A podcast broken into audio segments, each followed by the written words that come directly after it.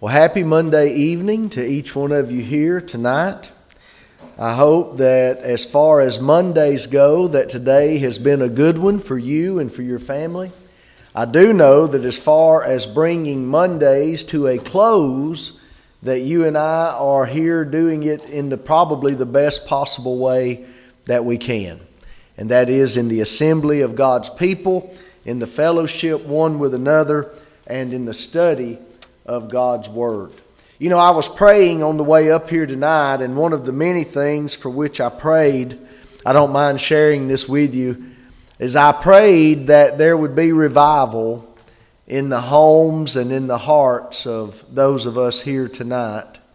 And as our brother led us and revive us again a while ago, that came to my mind. I appreciate that song and all of the songs that have been led here last evening and tonight as well. And I want you to know that our homes, all of our homes, from time to time, they need spiritual revival. I'm sure that there are some people who think, well, Cliff, I, that's not true of your home. You know, you're a gospel preacher, and, and that, that surely is not true of your home. Oh, but it is. You know, the homes of preachers and their families, they're really not all that different most of the time from the homes of our brothers and sisters. And there are times that we need spiritual revival. Sometimes we need to be reminded of what God's pattern and plan is for the home. Sometimes we need to be reminded the importance of what the home is doing in uh, steering souls toward heaven one day. We need revival. And certainly in the days in which you and I live, I believe that to be the case. Tonight, I've entitled our study Not the Revival of the Home. Perhaps I was uh, suggesting that. But in a way, it's something that relates to that, I'm sure. Jesus Christ, the hope of the family. Jesus Christ, the hope of the family. Now, I'm confident that I'm not the only or the first gospel preacher who has ever entitled a sermon along those lines. In fact, I'm almost uh, thinking that perhaps there have been little booklets written to that effect. I'm not sure if that's the case. But Jesus Christ is the hope of the world. We understand that. He's the potential Savior of the world, 1 John 4 and verse 14. But certainly, if Jesus is the hope and the Savior of the world, then you and I could agree, surely, that He also is the hope of the family. Now, as we begin into this study together, consider with me why it is exactly that Jesus Christ could be styled the hope of the family. First of all, we need to back up and we need to assess what jeopardizes the family. What is the problem or problems, if you will, that families encounter and that families have to overcome? Now, we, we could answer that question in a variety of ways, but if we wanted to be very simplistic, very concise. I can tell you the number one problem with all families it's the problem of sin. The problem of sin. The reason that families have the struggles that we have from time to time, it almost always gets back to sin. The reason that families have the challenges that they have to overcome and work through together, so often it leads back to sin.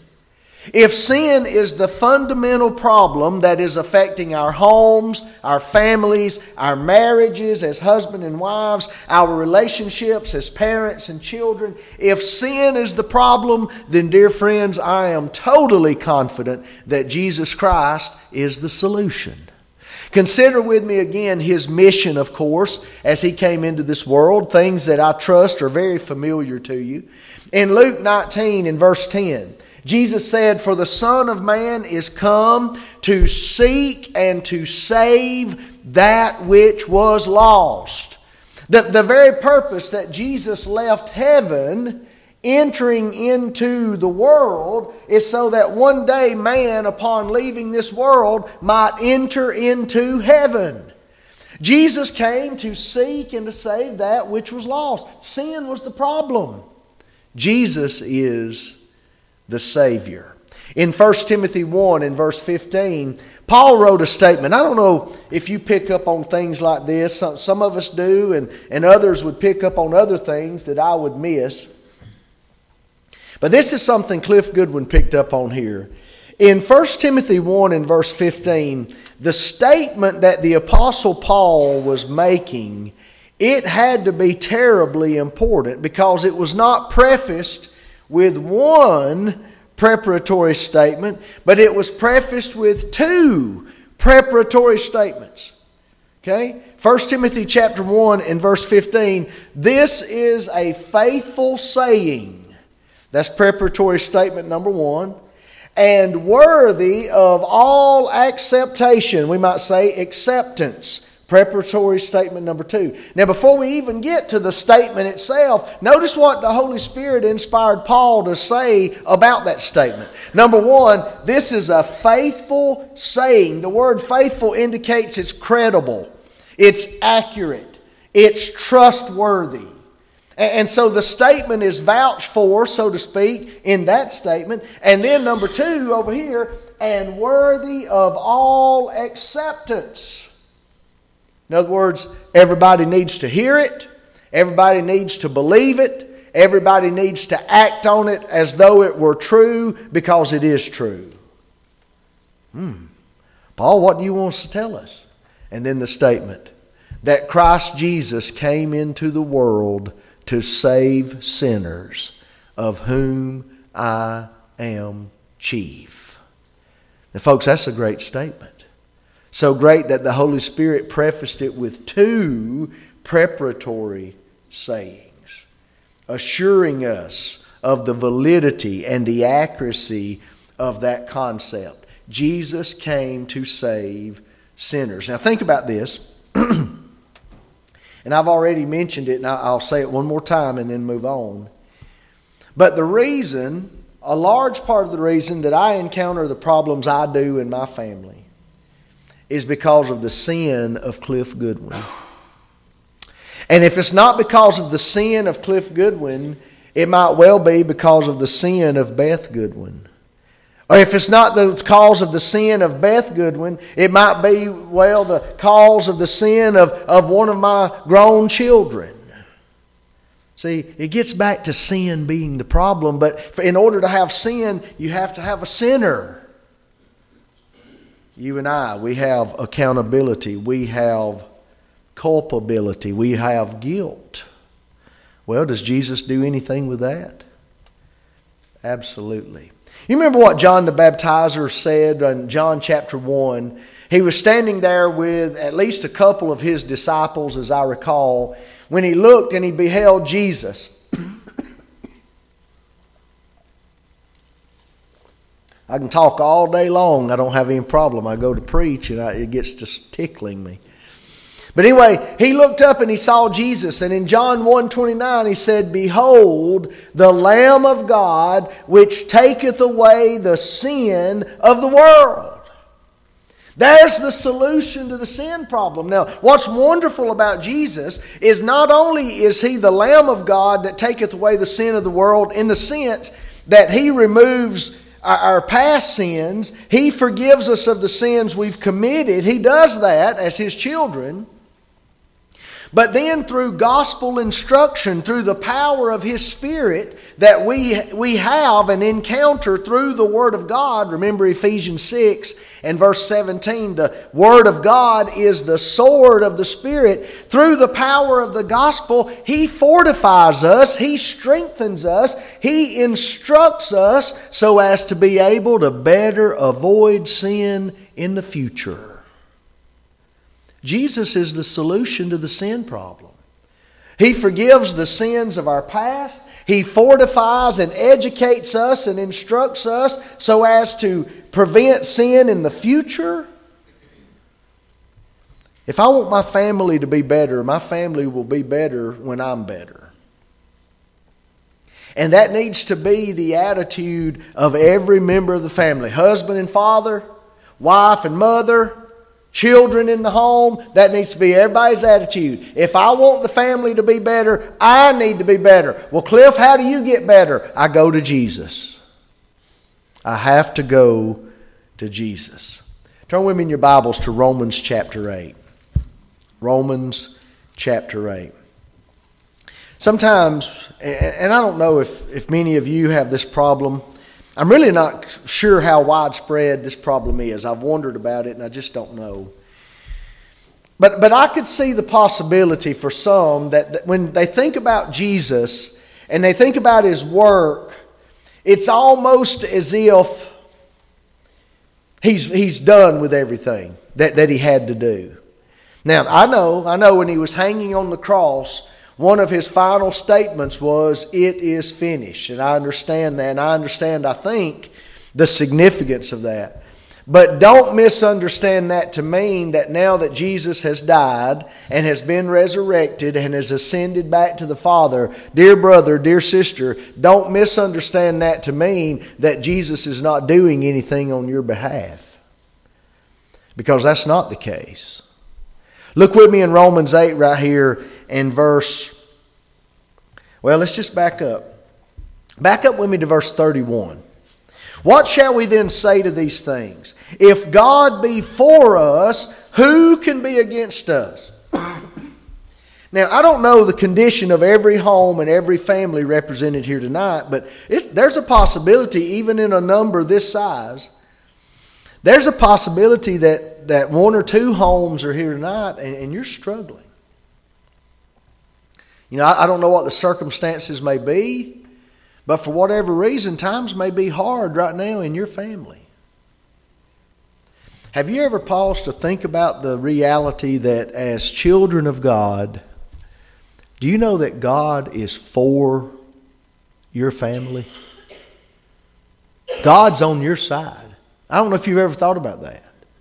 But in, in some of our darkest hours in our families, you know, I mean, sometimes terrible problems, tragedies and, and bereavement, or, or maybe even infidelity or, or lack of trust or, or whatever's going on. In our darkest hour, do you know that as children of God, God is for your home? Now, Paul said right here in verse 31 if God be for us, who can be against us? That's not Paul's way of saying, hey, nobody will. That's not what he's saying. What he is saying is that nobody will successfully be against you in the ultimate sense so long as you hold on to God. That's really what he's saying. If God be for us, who can be against us? I assure you that as his children who are loving God and trying to do His will, trying to live and go to heaven when this life is over. God is for you, God is for your family, God is for your home. God's on your side. Now think about that. Skip down with me to verse 34. Who is he that condemneth? Who, who would impose the penalty of sin on us as God's children? Now, the implication is, or the implied answer is, the devil would. That, that would be his will to impose the penalty of sin upon us. Who is he that condemneth? But it is Christ that died, having paid that penalty. Yea, rather, that is risen again victoriously. Now, underline this last part of verse 34. This is why I can tell you Jesus Christ is not idle, who is even at the right hand of God who also maketh intercession for us.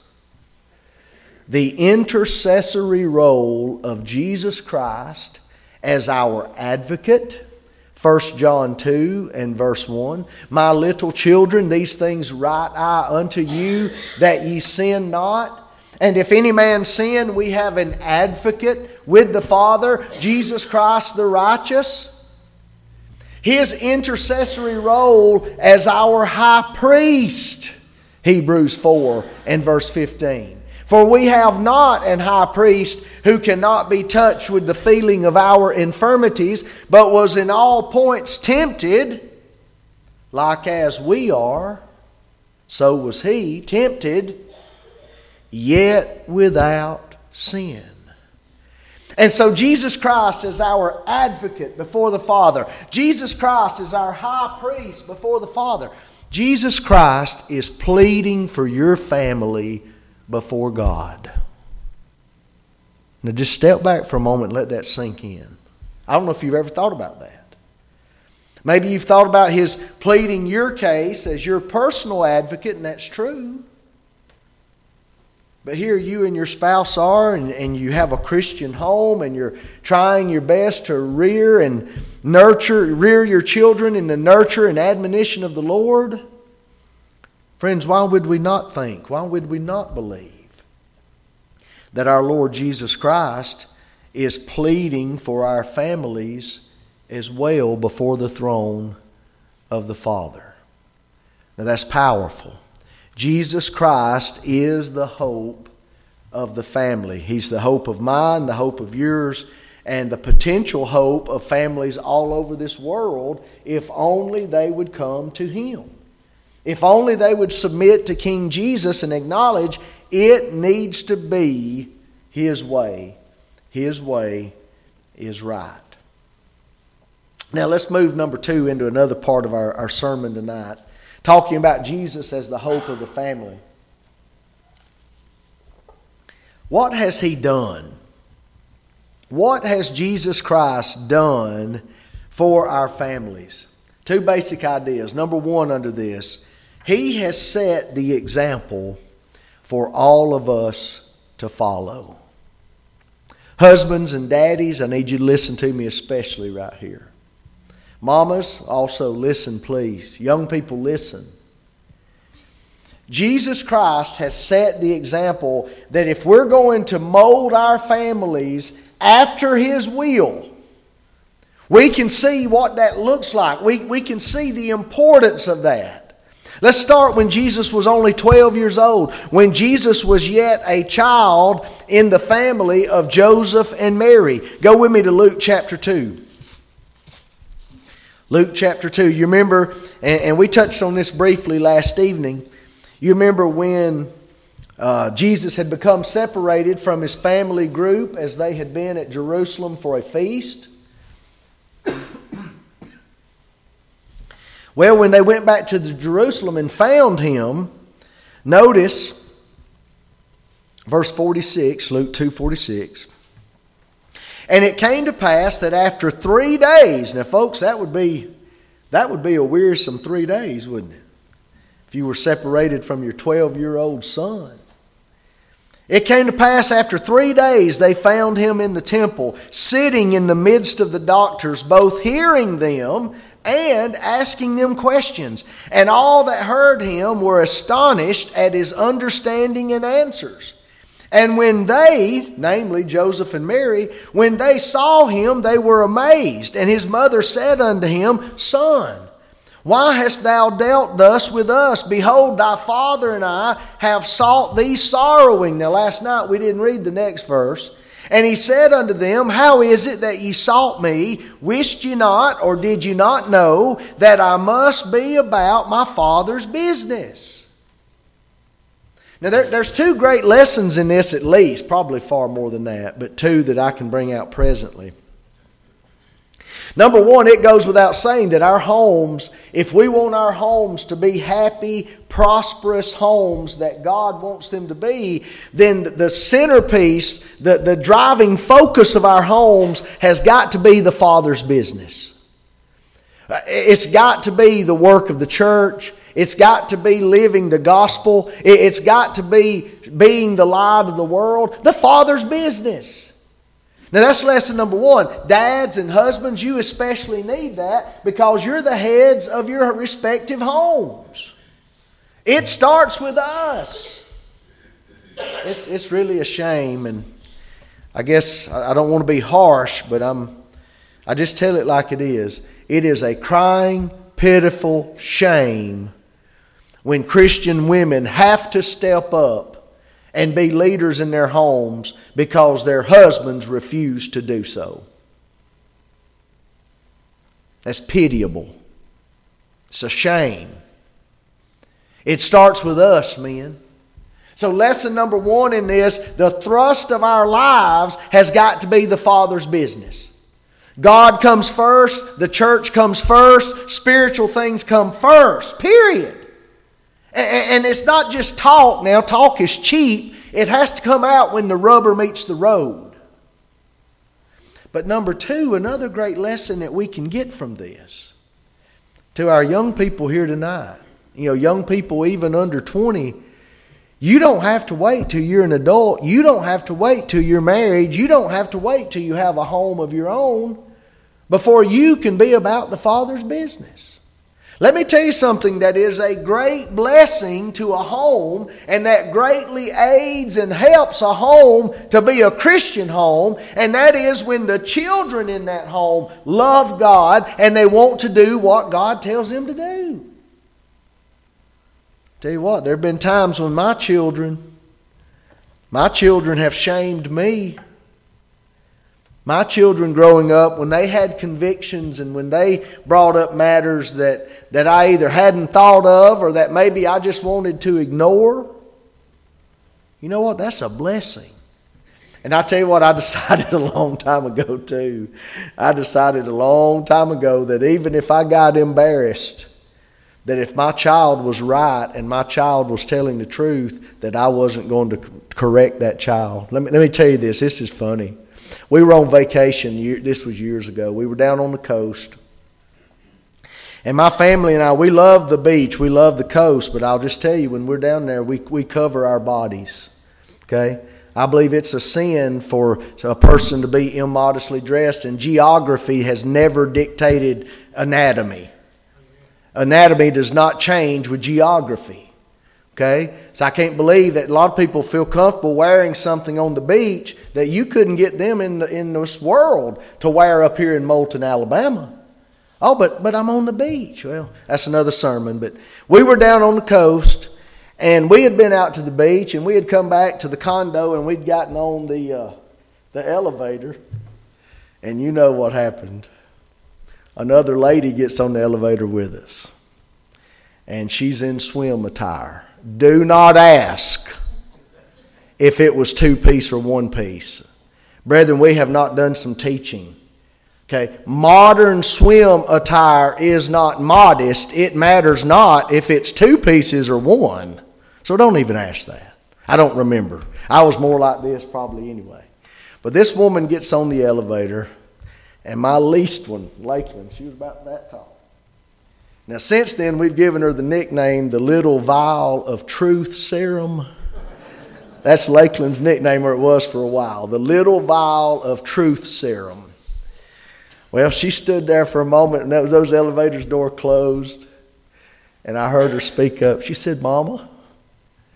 Beth's like, What, baby? Mama, why is that woman naked? And the woman heard her. And the woman started saying, Oh, baby, I'm not naked. I, you know, I got on a swimsuit. Lakeland wasn't having any of it now.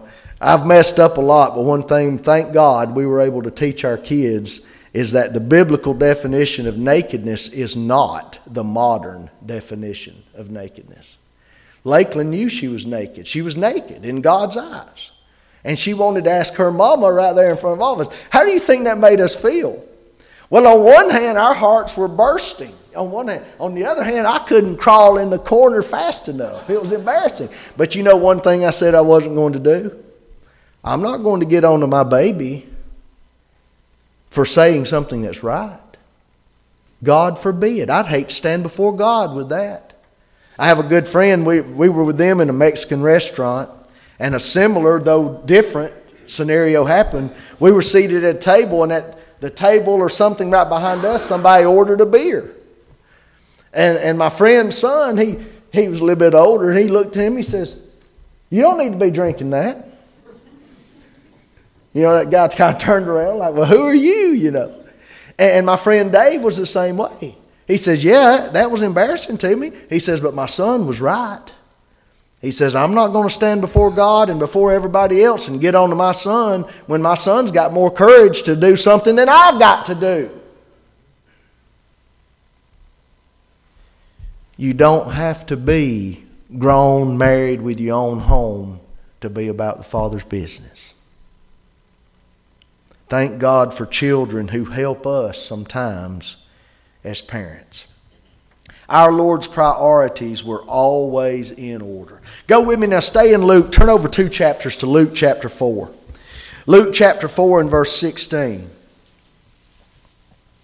And he came to Nazareth, that is, Jesus came to Nazareth, his hometown. Always remember, he was born in uh, Bethlehem, reared in Nazareth, but he made Capernaum his home. Brother Richard Curry.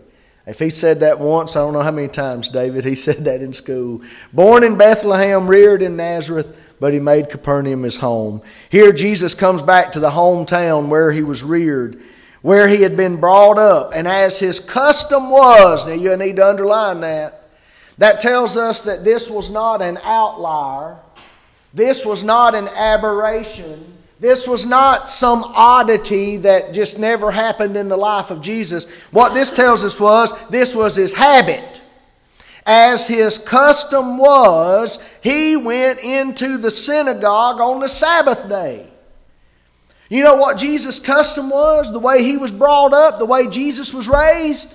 is when the day of worship comes, you go to worship.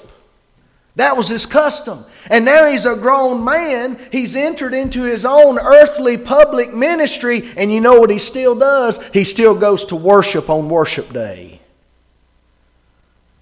Boy, that's what we need in our families. God give us mamas and daddies that instill in their children so that there's not a question. There should never be a question Sunday morning, the family wakes up, there should never be a question Mom and Daddy, are we going to Bible study today? Mom and Daddy, are we going to worship? There should never be a question unless somebody's sick or dying. Well, yes, we're going. That's the Lord's will. In fact, we made that decision, each one of us did, the day that we were baptized. We are in, I've, got, I've got weekly plans the rest of my life. I made that decision the day I was baptized to worship my Lord. So, what has Jesus done for us? Number one, his priorities were always in order. He set that example. Number two, turn over with me to Philippians chapter 2. I mentioned tonight that if we wanted to speak in the most fundamental, concise terms, our problems in families is sin, right? And, that, and I believe that's true. But now, what if I were to ask you tonight, what is the essential principle behind sin? What is the essential principle behind sin? I'd never thought about that for years and years and years. One day, my, my friend asked me, Dave, the same friend whose son got him in a corner in a Mexican restaurant that day. He said, Cliff, it's selfishness. That's the essential principle behind all sin selfishness. Because sin is basically self will. God has said, do this or don't do this. And sin is when I say, I don't want to do it or I'm going to do it. Self will. You can do studies, and there have been countless studies done on divorce, fractured homes, hurting families, you know, dysfunctional families, family dynamics, and all this that are awry. You can do all the studies you want to do, but I can tell you that selfishness is what ruins a home. Every time. Now, selfishness might manifest itself in a variety of ways. But what it is, it is selfish behavior that ruins a family every time. Jesus is the antidote to that. Look at Philippians chapter 2, a great, wonderful passage, one of the highlights uh, when it comes to the study of the Christ. In verse 5, it says, Let this mind be in you, which was also in Christ Jesus. The word mind means mindset, mentality, or perhaps even attitude.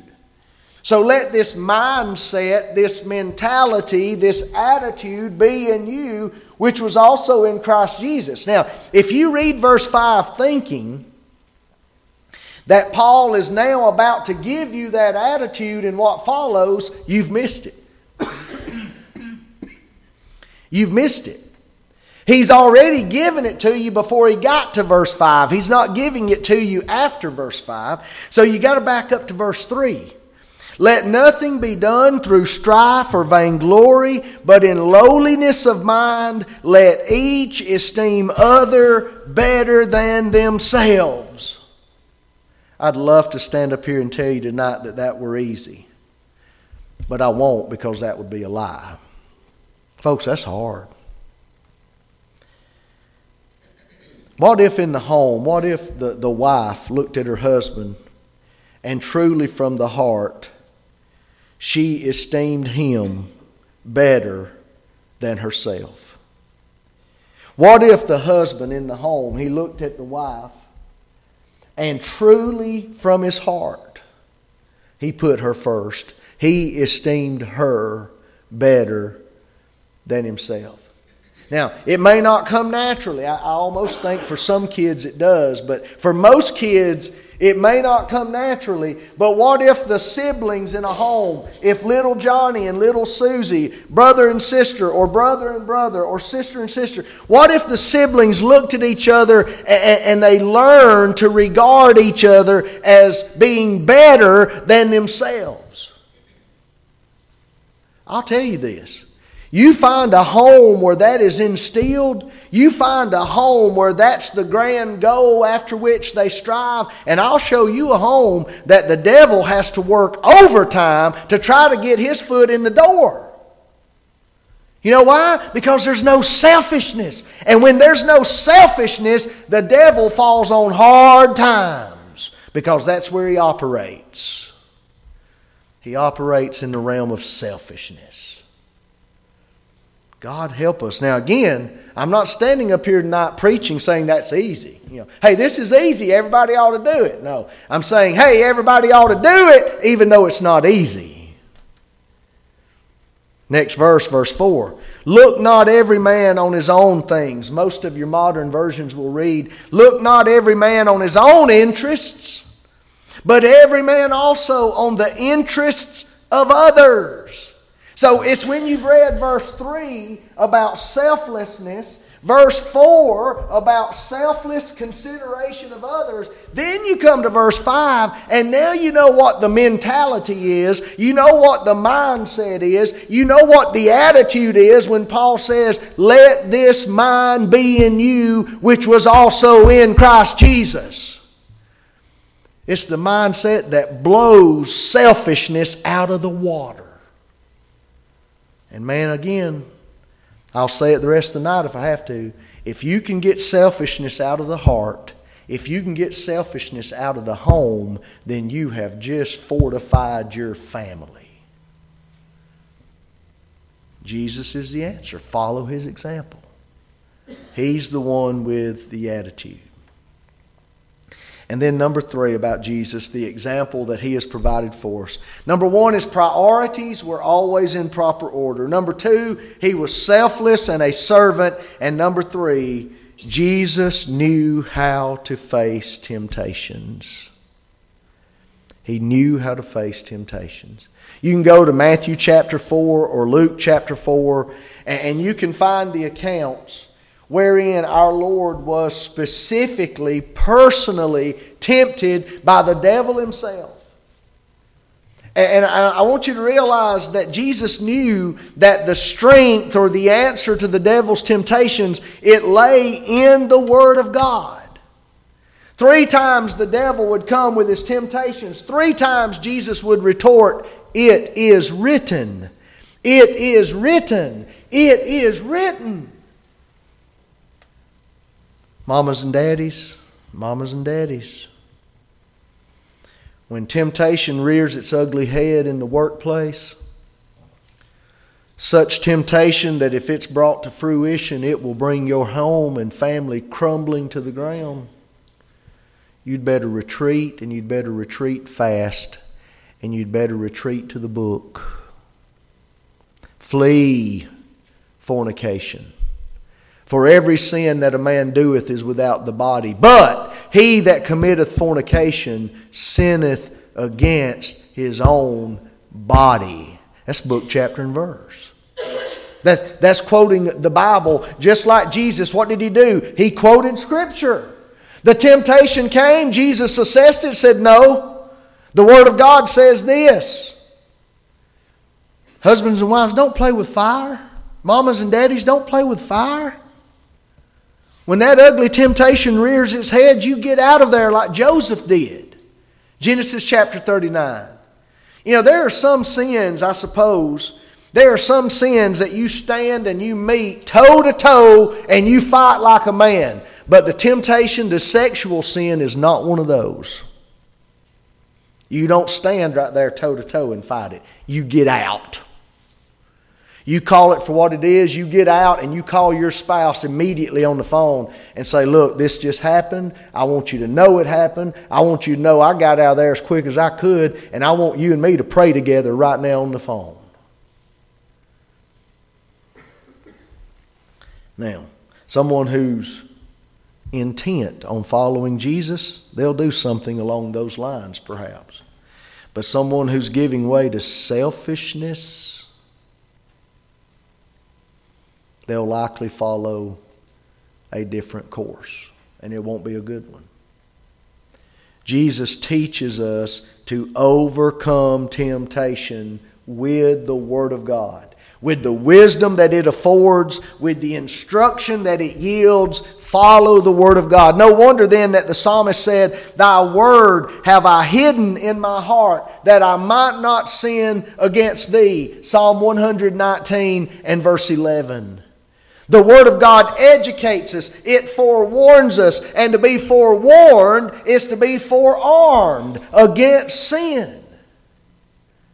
And I tell you what, if even Jesus, the Son of God Himself, if even the Son of God employed the Word of God in overcoming temptation, then you and I had better believe that we have to do the same.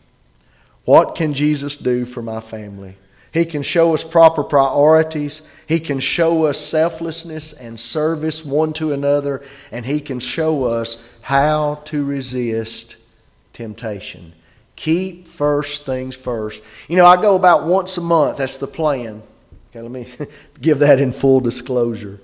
The plan is I'm supposed to go roughly once a month to GBN in Olive Branch, Mississippi, and I record the episodes for preaching the gospel. Well, recently I was up there and I had stepped into the men's room and they had a plaque. I say a little plaque. It was some kind of decor, a box, but it had a great statement on it. And I thought, man, that, that, that needs to be in every restroom in throughout the business world.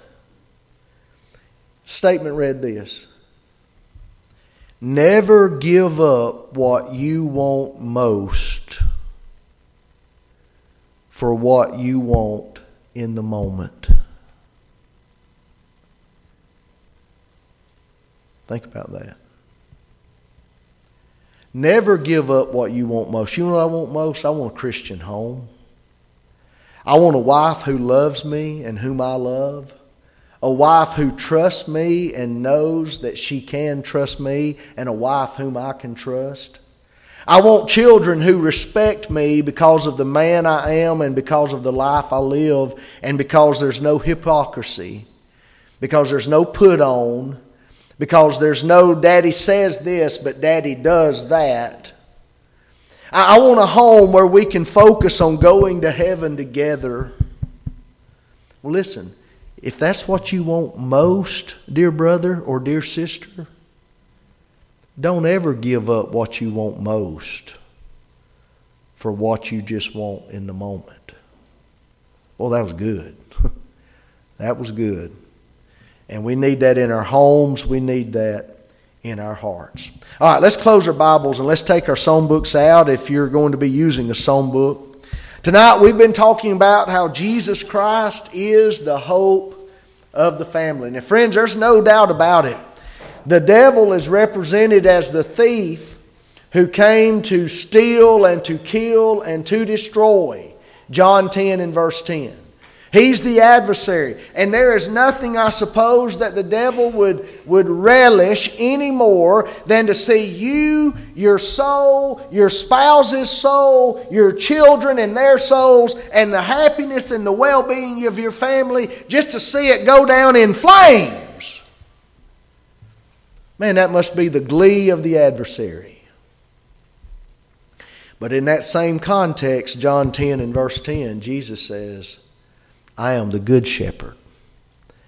I give my life for the sheep. I am come that they might have life and that they might have it more abundantly. The good news is is that through Jesus Christ, through his gospel will, our families can flourish. Our families can be happy havens of safety and trust and joy. Our families can be characterized by those words Jesus said life more abundantly. Oh, you don't know the abundant life until you've lived the Christian life. And you don't know the abundant life in a special sense until you've lived in a Christian home. Jesus says, I've come that they might have life more abundantly. That can be yours tonight. Now, it won't be easy. And I don't know how far behind you might be. I don't know how much ground you need to make up. I don't know. But I can tell you this you can start on that pathway tonight. And it may involve, if you're not a Christian, it does involve you're obeying the gospel. Believing in Jesus Christ, Mark 16 16 Repenting and choosing, making the conscious decision of will. That's what repentance is. I'm choosing to turn away from the practice of sin. Luke 13 3. Then confess with your mouth that you believe Jesus is the Son of God. Matthew 10 32 and 33. And put Jesus on in baptism. Why? Because he said to be baptized for the remission of your sins. Acts 2 and verse 38 baptized into his death, his burial, and his resurrection, whereby then you rise up out of that watery grave. And what do you begin tonight? You begin a new life, newness of life. Newness of your life is going to introduce newness of life into your family. Friend, brother, or friend, male or female, if you need to obey the gospel, do that tonight. Brother or sister, if you've done those things, but sin is in your life, sin is attacking your family. It's hurting your family either directly or indirectly. It's never positive. Repent of it, get it out. If it's a private matter, you can take care of that right now between you and God. If it's public and more complicated, we can pray with you and for you help you in any way we can, and God says He'll forgive you. 1 John 1 9, if we confess our sins, He is faithful and just to forgive us our sins and to cleanse us, cleanse us from all unrighteousness. Jesus Christ is the solution to your family problems tonight. If you need His help, come, please, as we stand and as we sing.